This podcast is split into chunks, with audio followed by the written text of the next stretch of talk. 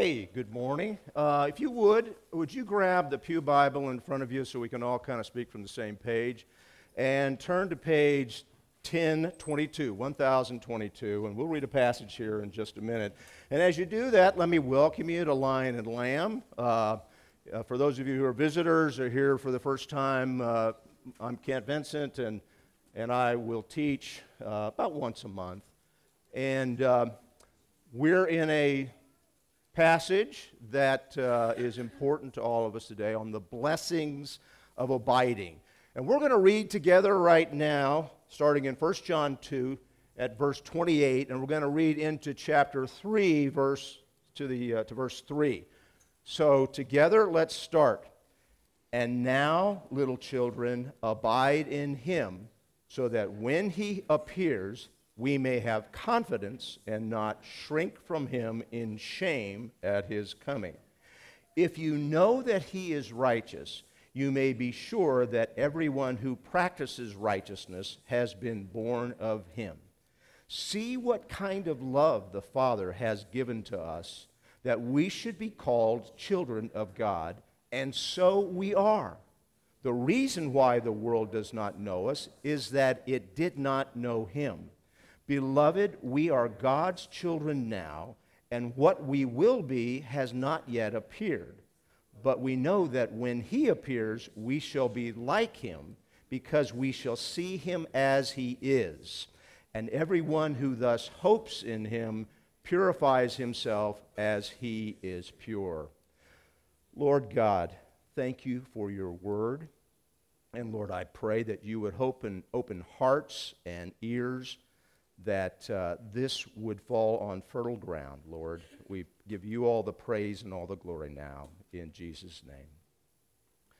So, uh, as you can see from this passage uh, in our study of the book of First John, where the overall topic is the assurance of our salvation to make us firm, that John once again uses the phrase little children because of his loving care for the saints. But here he points out the coming of Jesus.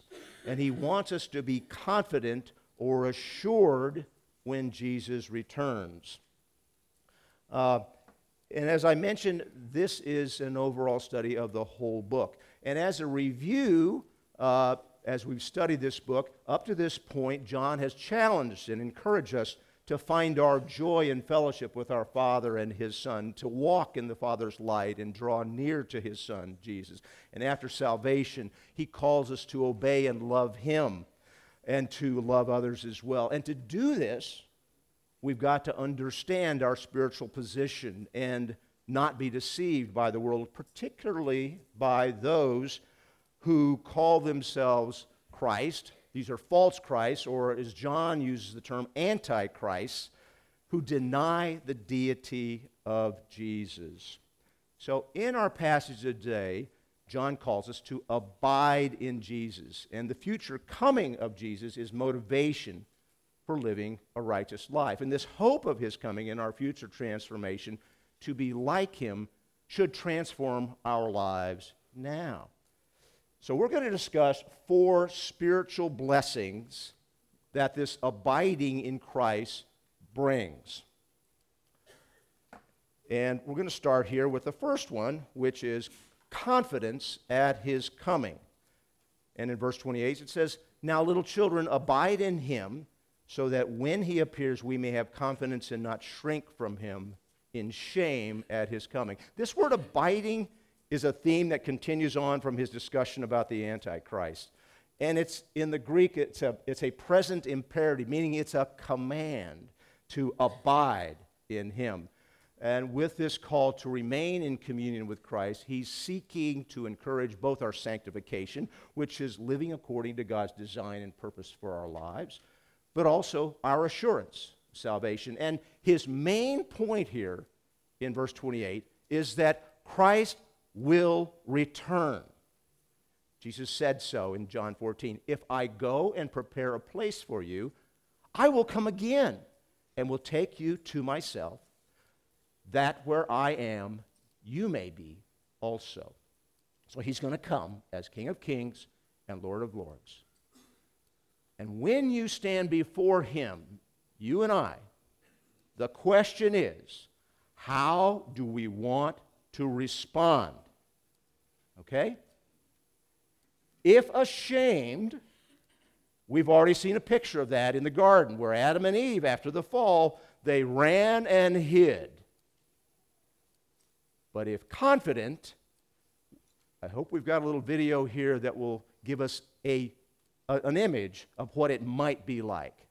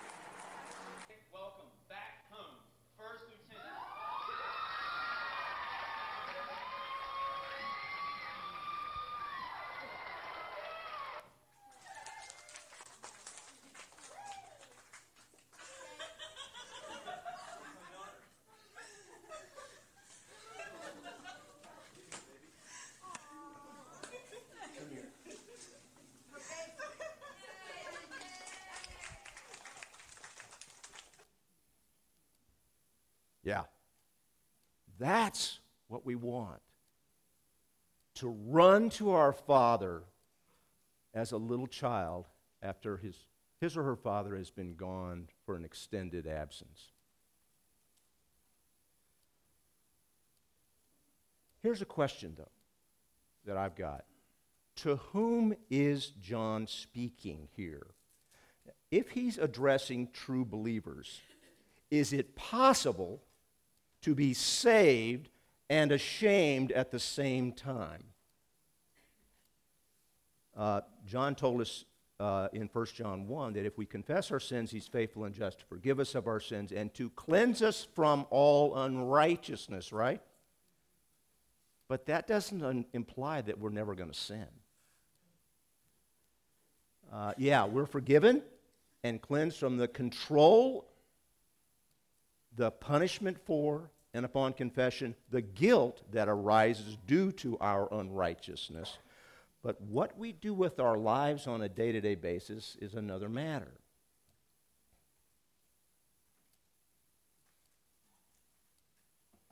And we know that the works of the saved will be judged at the judgment or bema seat of Christ. It says in 2 Corinthians 5, we must all appear before the judgment seat of Christ so that each of us may receive what is due us for the things done while in the body, whether good or bad.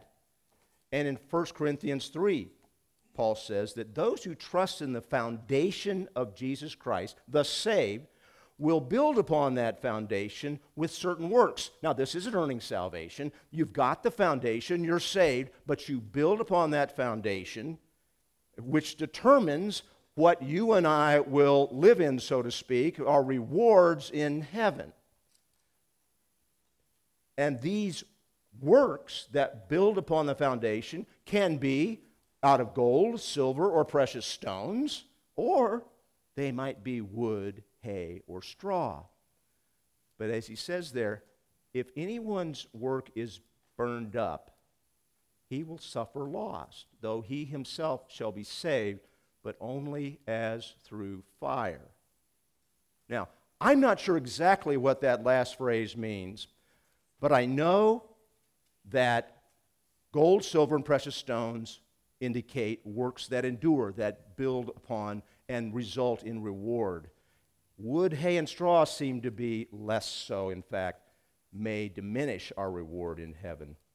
So, if I am saved, yet my life has been characterized by, well, yeah, I, I attend church and I listen to Christian radio, but my investment in the kingdom is more on the combustible side of Paul's spectrum, uh, I might very well be ashamed as I watch those works burning up before me. But there's another possible interpretation here that John is speaking to those who think they're saved but are not. That some will be ashamed at his coming because really they're lost. Uh, in Mark 8, Jesus says this to those following him If anyone would come after me, let him deny himself, take up his cross, and follow me. For whoever would save his life will lose it, but whoever loses his life for my sake in the Gospels will save it. For what does a man profit to gain the whole world and forfeit his soul? For what can a man give in return for his soul? And here's the key part For whoever is ashamed of me and my words in this adulterous and sinful generation, like today, of him will the Son of Man also be ashamed when he comes in the glory of his Father with the holy angels. The object of this shame is not our charred and worthless works, but it's Jesus that we're ashamed of. Now, I could be wrong, but this seems the more likely target of John's words. Now, remember, the goal of this letter is assurance of salvation. He reiterates the warning that Jesus gave us in Matthew 7 that there are those who are saved, and there are those who are thinking they're saved, but just simply going through the motions. Or they may be deceived into thinking they're saved, but their faith is disingenuous may not be true faith. These are the folks who will not stand for Jesus when he's disparaged. They won't, uh, they won't stand up. They won't witness to a friend because the friend might be offended. They're more concerned about what people think than what God thinks. And now, whatever John's meaning here, the bottom line is this whenever we see Jesus, we, we want to run to him. We do not want to run away and hide. So we want to have the confidence of, and joy of a child running to his loving father. Another blessing that we can see is proof of parentage. In verses 29 through 3 1, we, we read, If you know that he is righteous, you may be sure that everyone who practices righteousness has been born of him. See what kind of love the Father has given us that we should be called children of God and so we are. The reason why the world does not know us is that it did not know him. Now, in my work in adoption, we are always concerned about the major issue of parentage.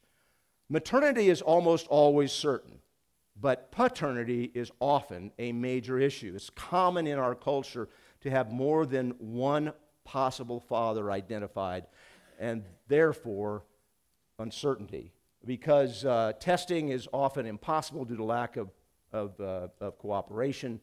Uh, we have to be safe and look at every possible parent in the situation to make sure that the, the adoption is solid. In short, we may never know for sure.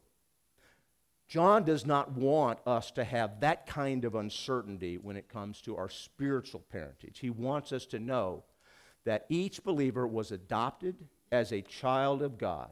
And just as an adopted child knows and his or her earthly father by the decree of adoption, which makes that child as much an heir as a naturally born child. To do that, uh, John uses what some call a fruit root argument. He starts by stating that Jesus is righteous.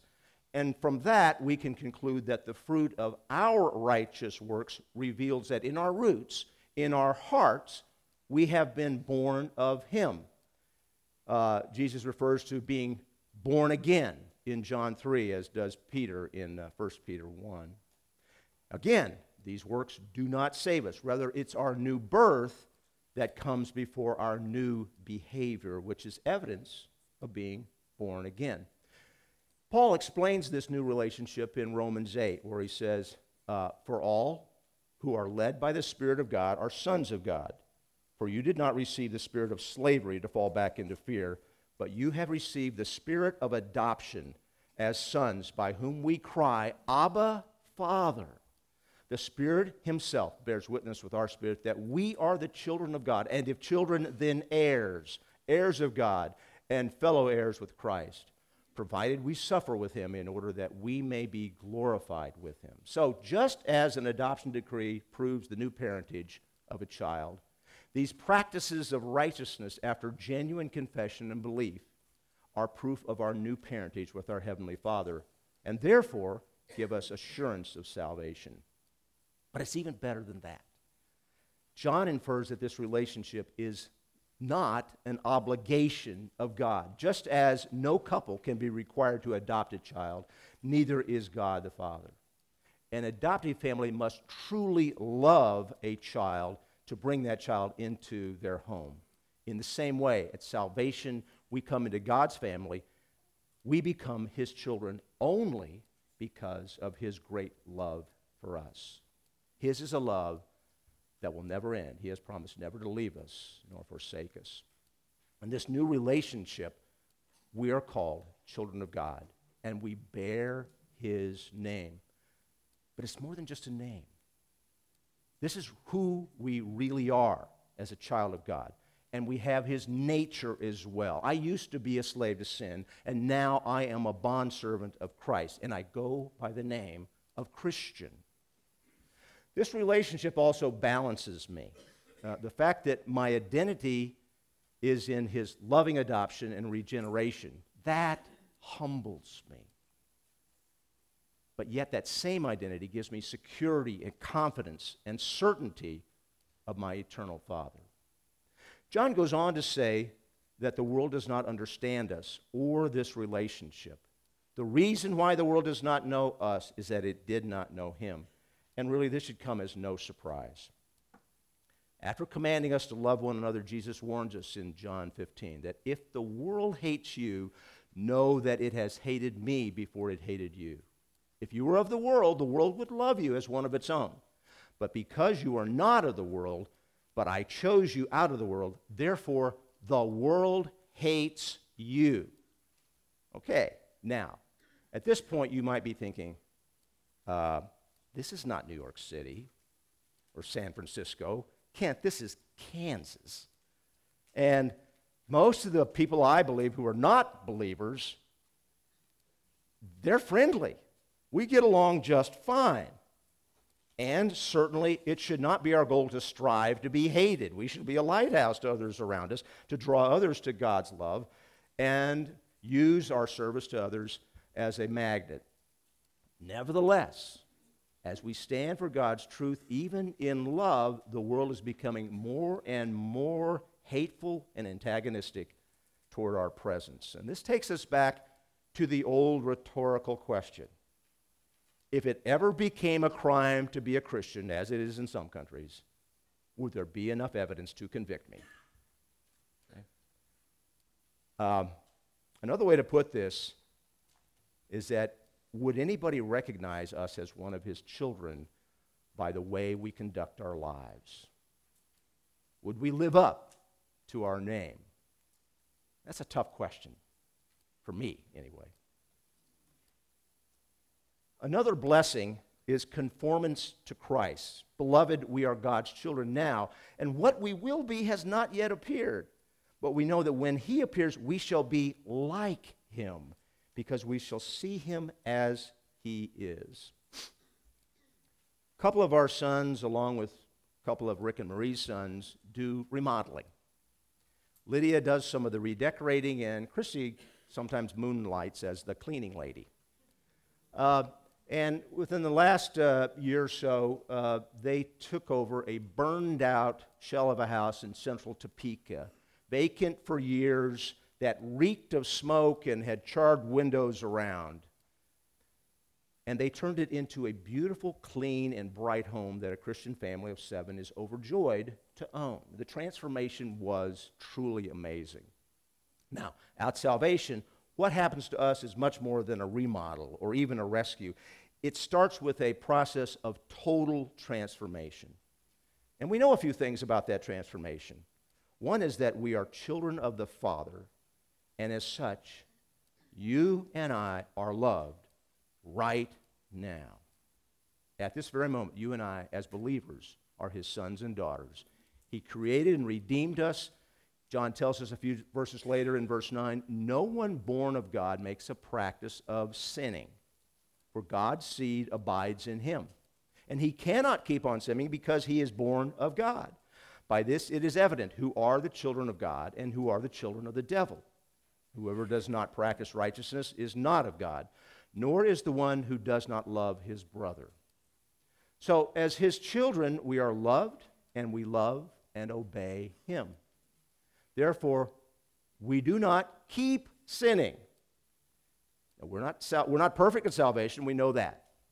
But genuine conversion results in a desire to obey and stop sinful ways. However, what we will be ultimately is not so clear. Verse 2 brings up a tension within the experience of believers. We know that we're now saved, or we should, uh, as his beloved children, but yet we do not understand all the blessings and benefits that come with salvation. There was a phrase, I think it was maybe in the 90s, uh, that went something like this Please be patient, God is not finished with me yet. Okay? Another way to say that is that each one of us is a work of art by God still on the easel, still working on us, in progress. And this is a process of spiritual maturation that we call discipleship that all of us are engaged in. And even a spiritual giant like Paul knew that he was in that process. He says in 1 Corinthians 13, When I was a child, I spoke as a child, thought as a child, reasoned as a child. But when I became a man, I put away childish ways. And now we see in a mirror dimly, but then face to face. Now I know in part, but then I shall see, I shall know fully, even as I have been fully known. So, just as the remodelers envision and transform an unlivable and filthy structure into, a, into something beautiful in which, to, in which to live, so God knows and transforms each one of us as dirty and neglected orphans into beautiful and beloved adopted children. Finally, John reveals one of the most amazing truths of his word here. When he appears, we shall be like him because we will see him as he is. So, being transformed is a great thing. Being in his presence is even better, but becoming like Jesus is simply unimaginable. The psalmist says that, As for me, I shall behold your face in righteousness. When I awake, I shall be satisfied with your likeness. William Alexander was a missionary to the Kingdom of Hawaii in the mid 1800s.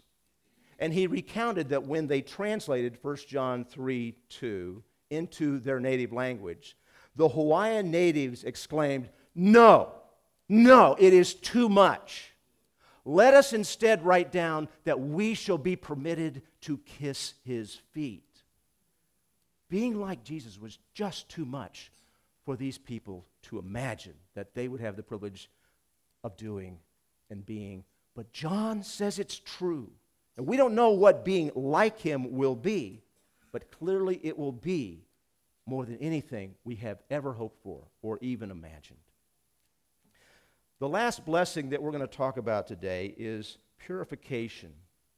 Everyone who thus hopes in him purifies himself as he is pure knowing we're secure for eternity as his adopted children and that we'll, we will become like Jesus, gives us about as much hope as one can have. Amen? Thank you. So, if we believe what John tells us, what should be our response? And for gifts like that, do you think that becoming pure is over the top, too much to ask? If I really think about it, I, I've come to the realization that I should naturally be delighted to pursue that goal. Now, to be pure is to be free from contamination. And of course, the problem is that we know that we can never be as pure as Jesus. Does that realization mean that we do not seek purification? Well, think about this we know that we were created in the image of God and being like Him. Those are proper descriptions of Christ followers. Now, an image is a two dimensional representation of a three dimensional object. You with me? The image has definite qualities that make it clear that it's representative of or associated with a three dimensional object. It is close and it is like the object, but it is not equal to the object. The image will never be the same as the object, it will only be like the object. So, if any of you have bought, I think they're called 3D TVs, okay? Don't, not asking anybody to admit it here. You've been scammed. Okay? It may look like, I've, I've seen those in, in Sam's, you know, it kind of looks like it's 3D. But if you feel it, it's two dimensional. Okay? And we're now told that we can get something called 4D sonograms. Again, I don't know what that is. I don't know what the fourth dimension is. I know what the fifth dimension is. That was a band in the 70s. But but honestly, I don't know, but it's not. It's two dimensional. If it's not the real thing, it's just an image. Now, as images, we know that we exist in three dimensions. Okay? We are. But we're called these images. And this is so in the sense that we are something less than, but representative of Him. As images of God, we have qualities like, like God does. We know a few things, God knows everything. We are here now in this place for a period of time. God is ever present everywhere for eternity. We have some power, He is all powerful. Paul calls our marriages images of the oneness of Christ and his bride, the church. So it is in this sense, if you can think about this, that we purify ourselves as he is pure. So, what I ask is you not fall into the trap of rationalization. Well, you know, to purify myself as he is pure sounds like a great thing in your message, Kent, but it's totally impossible. Now, I know I'll never be as pure as Jesus. And I, you know, everybody makes mistakes, don't they? And doesn't the word say that all have sinned and fall short of the glory of God? So if this is truly mission impossible, maybe I don't think about purifying myself on a day to day basis. But thank you for mentioning it, Kent. It's a good thought. Yeah. Well, have you ever thought or been tempted to think like that, like I have? After I've considered this, considered John's words, may I respond with all the gentleness and sensitivity that I possess? May I? It's a Satan's lie, okay? That's what it is. Of course, Satan's goal is to take our eye off the ball that's coming right down the middle of the plate. He wants to distract us from John's words here about, our, about being purified. Now, if this does not occur to you, what difference this makes for you and me, let me say something to you that Christian and I have found ourselves saying to each other regularly these days at this point in life. It's the short term memory that goes first. Okay? We have lots of opportunities to say that. You see, it wasn't but 15 minutes ago that we read Paul's words in 2 Corinthians 5. We must all appear before the judgment seat of Christ. All means all the saved. Why are the saved judged? So that each of us may receive what is due us for the things done while in the body, whether good or bad. And if we consider how important eternity is, it might just help us be more attentive to John's words here. And in that light, perhaps freeing ourselves from contamination of the world should be our goal, or maybe even our passion. Now, today we've been addressing people who know or should know that they're saved, and our primary goal has been and continues to be to strengthen our assurance of salvation. However, in a group this size, there are doubtless people who have doubts. They might be saved, but they've got doubts. Or maybe they're not. Or maybe they know that they've never confessed Lord, Jesus is Lord and, and accepted him as their Savior. Whatever camp in which you put yourself, I urge you to consider what John and the other Bible writers say that we are all imperfect, we're all sinners, but God is perfect in every way. This means, first, that He is perfectly righteous and clean, and He can allow no impurity in His presence. It also means He's perfect justice. And by that standard, none of us desire or deserve to be in His presence. So to spend eternity with Him requires a sacrifice to cleanse us and pay for our sins. Thankfully, the good news is that He is perfect mercy. He doesn't give us what we deserve. Instead, He gives, what, gives us what we do not deserve by sending His Son to suffer and die on the cross to pay the price for our sins. This is His unbelievable grace. You and I can't work hard enough to earn that gift. It comes only by His grace, which is a demonstration of his perfect love for each one of us. So it's when we recognize his grace and his love that we love and obey him out of thankfulness and that we love and serve others as he has commanded. And as we allow his spirit to purify us, cleanse us from our own unrighteousness, we can know, we can have assurance that he has saved us. So, the main point of this message is that blessings that we have discussed and others are available for you as a true believer in Jesus as your Savior. And that assurance and other blessings will be yours if you abide, you remain and grow in fellowship with Him. Uh, one of the uh, great old hymns was written by Frances Jane Crosby. And as the worship team comes up, would you listen to these words? Blessed assurance, Jesus is mine. Oh, what a foretaste of glory divine. Heir as an adopted child of salvation, purchase of God, born of his Spirit, washed in his blood. Another stanza says, Perfect submission, all is at rest. I in my Savior am happy and blessed watching and waiting, looking above, filled with his goodness, lost in his love. And then the chorus ends with this This is my story. This is my song, praising my Savior all the day long. Now, some of you know the life story of Fanny Crosby.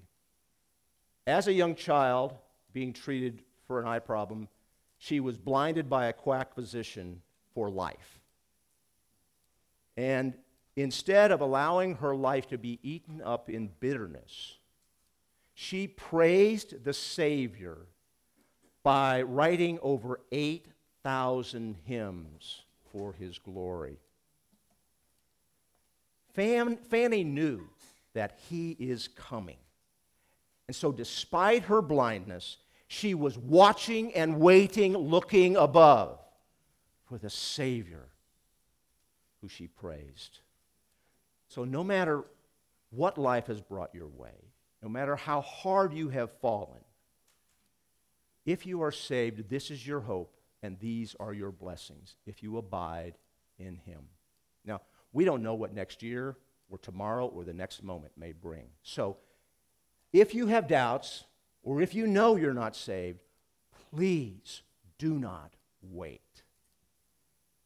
Please talk to any one of the leaders here or anyone else who you, you're sure is saved. Make this your story and have blessed assurance. Father in heaven, we just give you all the praise because you knew that we would stumble.